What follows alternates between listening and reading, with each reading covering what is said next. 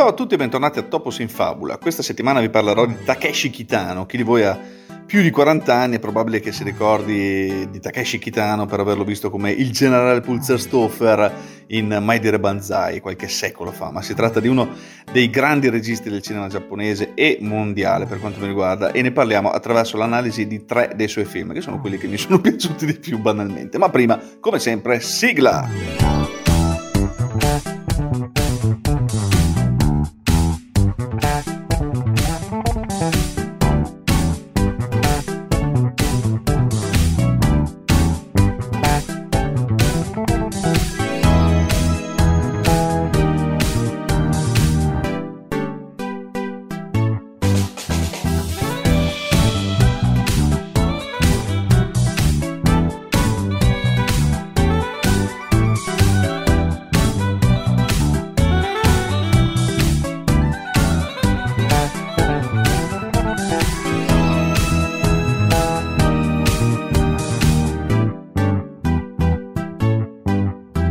Allora, bando alle ciance, parliamo di eh, Takeshi Kitano e il primo film di cui vi voglio parlare è, è, è anche il primo film che lo vede come eh, regista, si chiama Violent Cop, è del 1989 e il suo eh, avvento eh, si presenta come un esempio dello sperimentalismo all'interno del genere poliziesco e yakuza. La sequenza iniziale che mostra un, un senza tetto picchiato da alcuni ragazzi è già un metodo di rappresentazione primitivo. Qui Kitano sta al di qua e al di là della macchina da presa diventando così eh, soggetto, cioè colui che guarda, e anche oggetto, e cioè colui che è guardato. Il regista interpreta Azuma, un poliziotto dai modi eh, violenti. La Tokyo in cui si muove è un paesaggio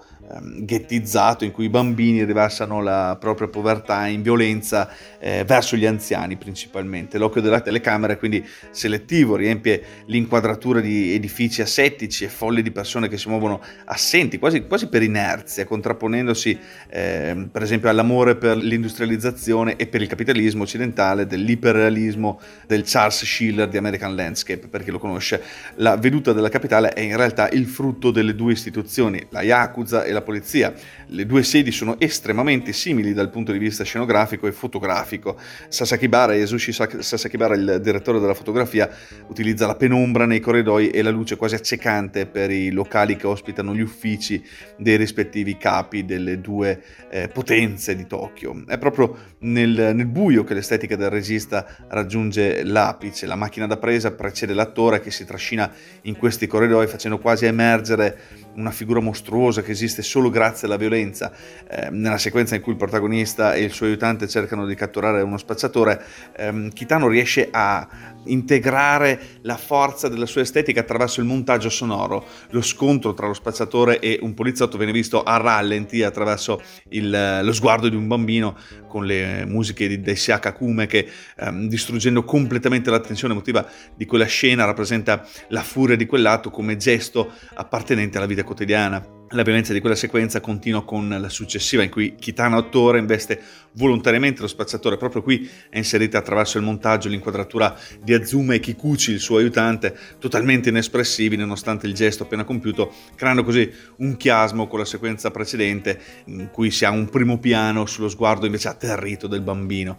Ed è attraverso questi primi piani inespressivi che il regista mostra in Violent Cop eh, eh, come la brutalità sia necessità, perché è la stessa Tokyo rappresentata con immagini eh, statiche di sobborghi e volti consumati a essere violenta. Solamente il mare, elemento ricorrente tra l'altro nella filmografia di Kitano, permette ai personaggi di allontanarsi dalle sovrastrutture violente per concedersi un attimo di vita.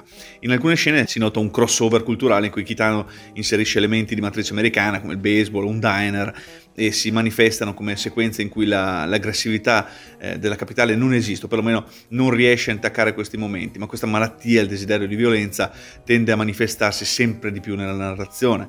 Nel macrocosmo chitaniano le figure femminili sono vittime del maschilismo, la donna assume il valore di spettatore dell'universo plasmato da Chitano stesso, in cui lei stessa viene trascinata dentro eh, dal genere maschile, rischiando di essere altro da sé, ovvero d- dalla sua femminilità, oppure morire per mano dell'uomo, emblema del macismo fascista descritto dal regista. Nello scontro finale Kitano fonde il dualismo dialettico della luce che eh, separava, almeno apparentemente, i due volti dell'istituzione e ne mostrerà l'inizio e la fine attraverso l'accensione dell'interruttore. Nel finale del film il ponte, più volte attraversato da Azuma e ora attraversato da Kikuchi, assume la dimensione di matrice della violenza che nasce proprio dall'essere o attraversare il ponte che nel suo eh, significato più intimo di collegamento è manifestazione del finto dualismo tra Yakuza e polizia. Il secondo film invece di cui vi vorrei parlare è Anabi. Eh, oggi Anabi è ricordato principalmente per il Leone d'Oro al Festival del Cinema di Venezia del 97, eppure i premi nel cinema non sono tutto, lo sappiamo, e di certo Anabi non va considerato il capolavoro di Kitano solo per il trofeo. In caso lo è per come presenta tutto il cinema che il suo autore aveva eh, fatto prima e anche quello che avrebbe fatto negli anni successivi. C'è la rilettura del genere poliziesco dello Yakuza Movie dei primi film, come Violent Cop che abbiamo eh, visto prima, ma anche la dolcezza e il cinema della psicanalisi di stampo feliniano dei lavori successivi.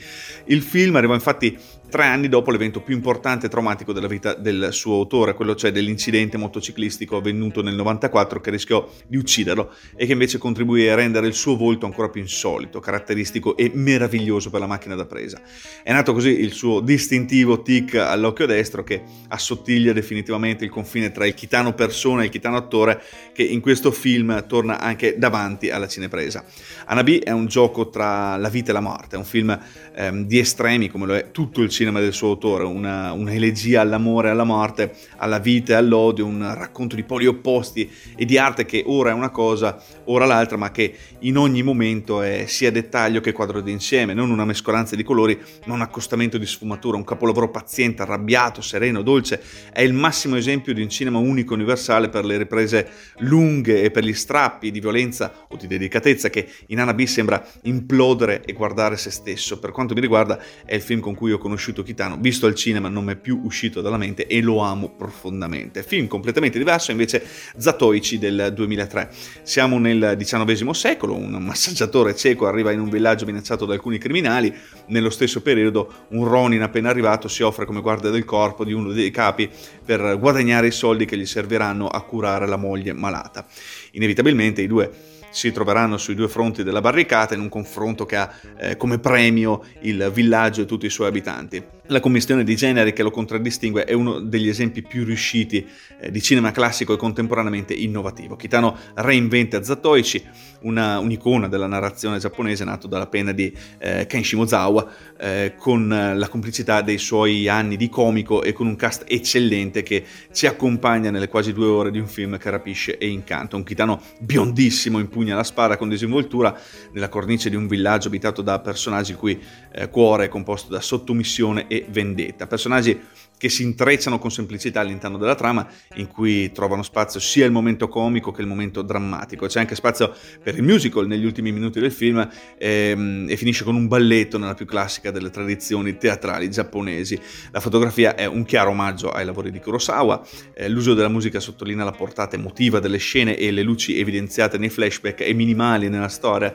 raccontata, eh, nel qui ed ora, fanno da cornice visiva ad un racconto per il quale le parole diventano sono superflue. Kitano, attore, è superlativo nella sua caratterizzazione del personaggio e gli altri attori, da Ronin fino alla spalla di Kitano, il comico eh, Saburo Ishikura, eh, seguono il ritmo musicale del racconto senza mai sbagliare un passo. Tutto è misurato e in crescendo come in una sinfonia che Kitano suona sulle corde del cuore, lasciandoci storditi da tanta bellezza e ragionevolmente convinti di essere in presenza dell'ennesimo capolavoro di un genio del cinema mondiale.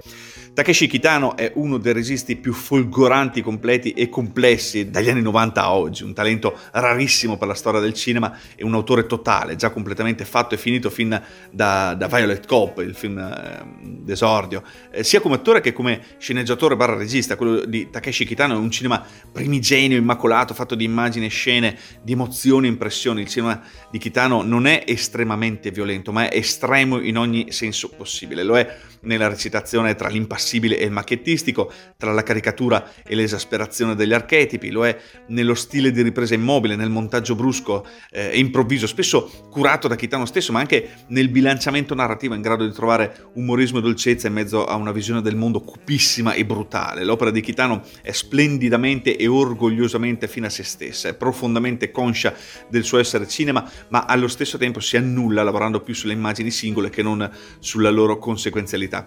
È una caratteristica che appartiene non tanto al mezzo audiovisivo quanto alla pittura, non a caso altra passione di Kitano e valvola di sfogo artistica fondamentale.